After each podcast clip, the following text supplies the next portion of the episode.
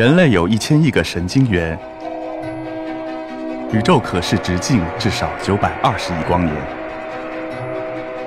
从无限小到无限大，在中科院 SELF 讲坛一起探索未知的世界。本节目由中科院 SELF 讲坛出品，喜马拉雅独家播出。大家好，非常荣幸可以参加 SELF 讲坛。啊，老实讲，第一次接到这个邀请的时候，我还真是有点忐忑不安，因为和这些科学家、呃知识分子在同台分享我的感受的时候，我觉得这好像本身就不太科学。因为你看，我们都不同的专业。不同的学科、不同的经历，为什么会站在一个舞台上跟大家分享呢？会不会浪费大家的时间呢？会不会太庞杂了呢？但是我再仔细一想，我觉得其实这恰恰说明科学的开放性，说明科学其实一直也在变化的。而且现在我们发现更多的学科有这种跨学科的这种联系，对不对？这种思考的方式，而我们中国的传统文化当中，这种跨学科的，甚至我没有学科这个概念，对不对？那你说《易经》它是什么学科呢？《周易》它是自然科学，是预测学，还是数学，还是哲学？它其实涵盖所有。所以其实无论我们谈的是太空，还是谈的是音乐，还是谈的是某一项这个这个艺术，其实说来说去都是我们自己的内心。都是我们自己，所以从我自己这个角度来讲，我觉得可以联系一切。那么说到自己，怎么成为自己？或者说，我们问一问，我自己是谁？是这个肉身凡胎，还是说我想象的那个样子？是我穿上衣服的样子，还是没有穿衣服的样子？哪一个才是真正你认为你喜欢的自己，或者你想成为的自己？我觉得我的经验告诉我，有两点是最重要的要素，让你感受到自己。第一是享受寂寞，第二是把握当下。因为只有在你寂寞的时候，你才能看回你的内心。我们现在在一个信息爆炸的时代，无论你看手机还是看电脑，或者是互联网，所有的一切扑面而来，我们好像不缺信息。但恰恰有的时候，我们人云亦云。从那个时候，基本上不再关心自己是什么，而是在乎在别人的眼里你是什么。所以，其实当你真正的享受所谓的寂寞，能够看回自己内心想要做成什么样的人的时候，你才真正的有可能开始做你自己。那么，把握当下是什么呢？我们知道，过去或者未来，过去已经过去了。未来还没发生，而我们所有的过去或者是未来将要出现的那个时候，都是由当下组成的。而当下你感周感受到的周遭的一切，其实也都受到了你过去的知识或者你的概念的一个影响。有还有你对未来的期待的那种愿景的影响，然后做到你当下的这样的一种感知，而这种感知，有些人并不在乎。当你每天在做自己看似习以为常，但并没有真正的用心去体会的时候，也许你就在浪费你宝贵的生命。那我再往下呢？可能就我用我手里的。这个生作为一个例子，应该说用生的他自己和我自己联系在一起。因为大家知道，我从五岁开始吹笙，那个时候不吹都不行。可是 因为我父亲要让我学这个乐器，那之后呢，一路下来，其实笙的对笙的认识，其实也就是我对这个世界的认识，或者说对我自己的认识。那我想跟大家分享我经历过的五个阶段，其实也是五张生的面孔。第一张生的面孔呢，是在我五岁的时候发生的。那个时候我刚接过来我父亲给我的第一个生，那个生非常小，特别可爱，像一个玩具一样。可是我刚吹了一个星期，我父亲就给我换掉了，换到了一个比较大的声。他说：“你未来的路还要吹声，那你要吹一个大一点，这样你以后就不用换了。”可是那个声一直在折磨我，因为太沉太重，而且声呢其实是一个入门，相对又容易又难。说容易呢，因为音比较准；说难呢，它不像钢琴啊，呃，它左手这边是低音，右手这边呢是高音，或者说吉他或者是二胡都是最弦长的地方是低，弦高那短的地方音就会比较高。而声是什么？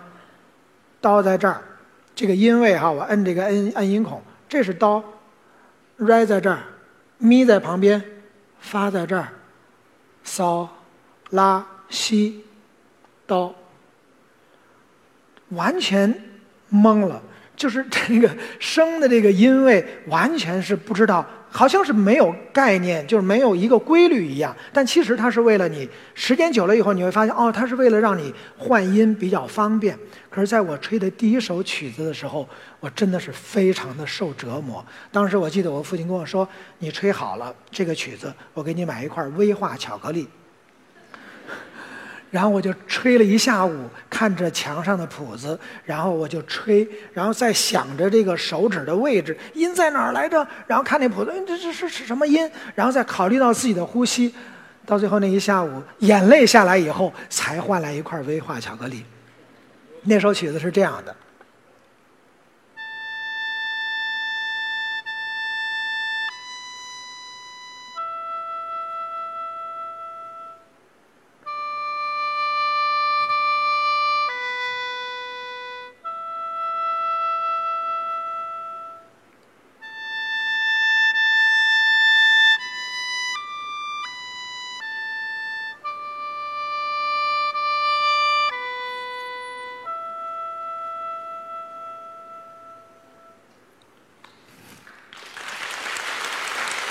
所以看起来简单的一个旋律，但真的是让我非常的抓狂。但无论如何，我的音乐之路就这样跌跌撞撞的开始了。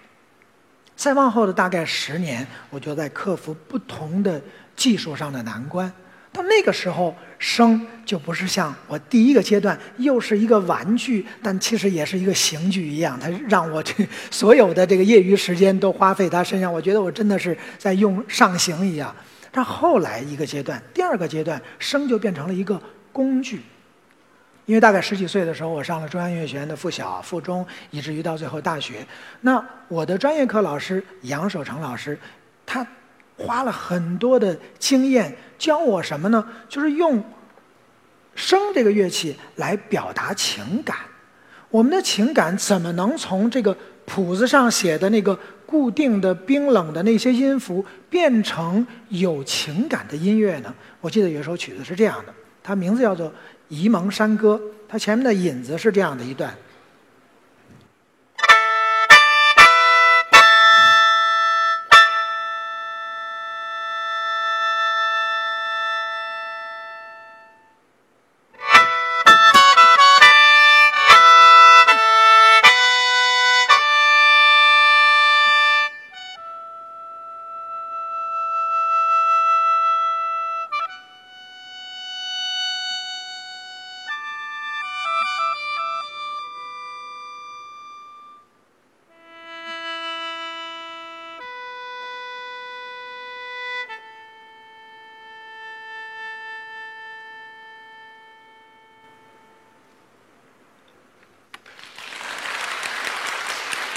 这个曲子的前面的这几句是这样的，那我们把前面这一段呢叫做散板，也叫引子，也叫前奏。而这种看似是一挥而就，现在听起来好像很连贯的这样一种情绪的表达，感觉你站在高山上，然后鸟瞰俯瞰这个这个万物自然的环境那样的感觉，怎么其实是从这个冰冷的这个。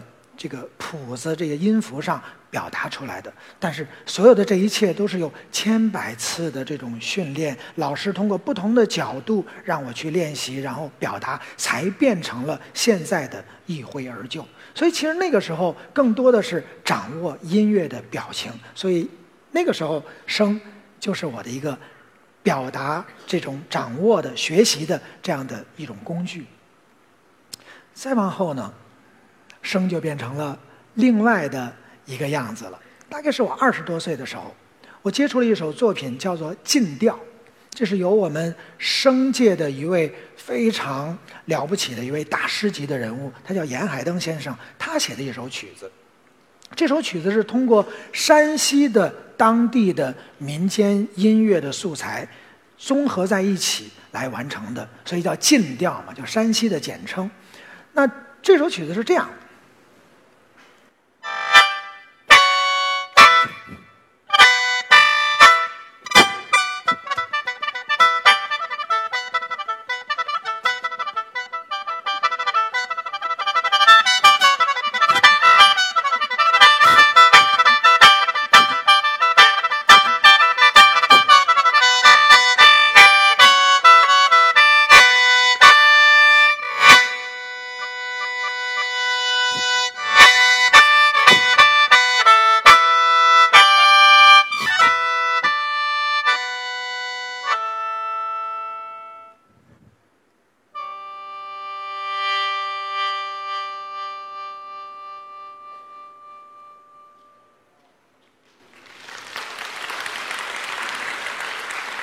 关于这首曲子呢，我有一个小故事。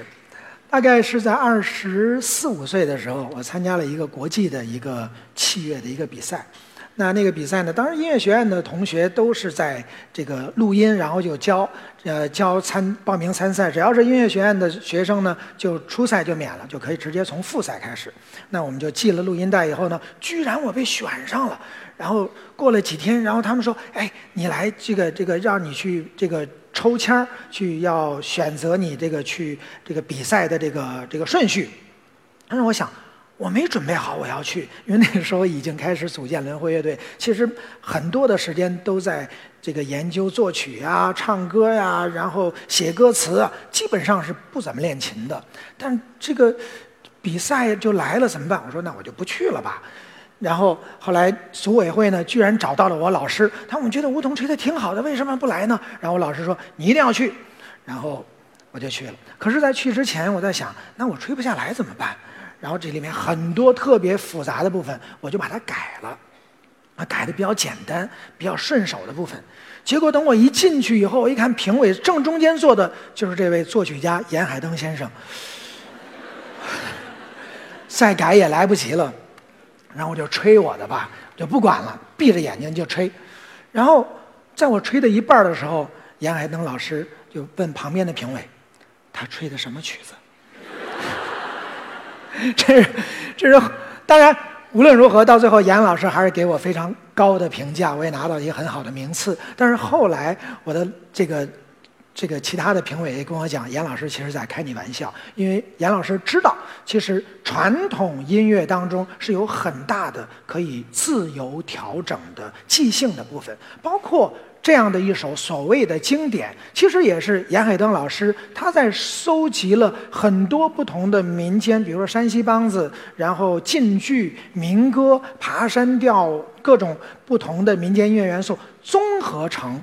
现在的这样的一个曲子，而这个曲子也许就是他一次演奏的时候出现了这样的一个这个安排之后记下谱来就变成经典了。但是其实他如果再吹，可能每次也是不一样的。所以感谢严老师还给我了这样的一堂非常生动的课，鼓励我可以继续做我自己。那再往后呢，生。从一个让我得奖的一个真正可以掌握的一个乐器，又变成什么了呢？变成了武器。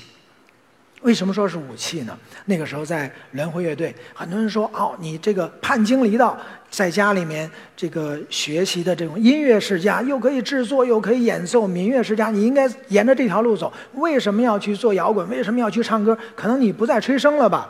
但其实我也还在吹，但只不过吹的是不一样的。”声音，我请大家跟我来一起打一个节奏，好不好？我给大家表演一下那个时候创作的一首作品，叫《花鸡叫》，有人听过吗？八十年、九十年代末的时候，轮回乐队有一首作品叫《花鸡叫》，其中呢有唱也有声。大家跟我一起来打一个节奏哈，好极了。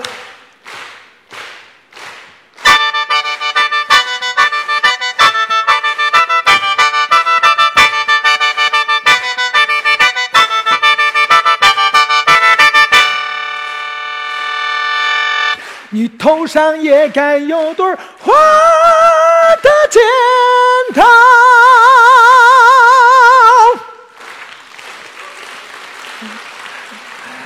这个是我在轮回乐队唱的一首歌，那没有乐队已经完全感谢大家可以跟我一起来打节奏。那那个时候演奏是什么状态？完全是这个状态，要征服舞台，征服观众。所以，其实那个也是我在探寻生的更多表现力，或者说成为我想象当中更好的自己的一种尝试。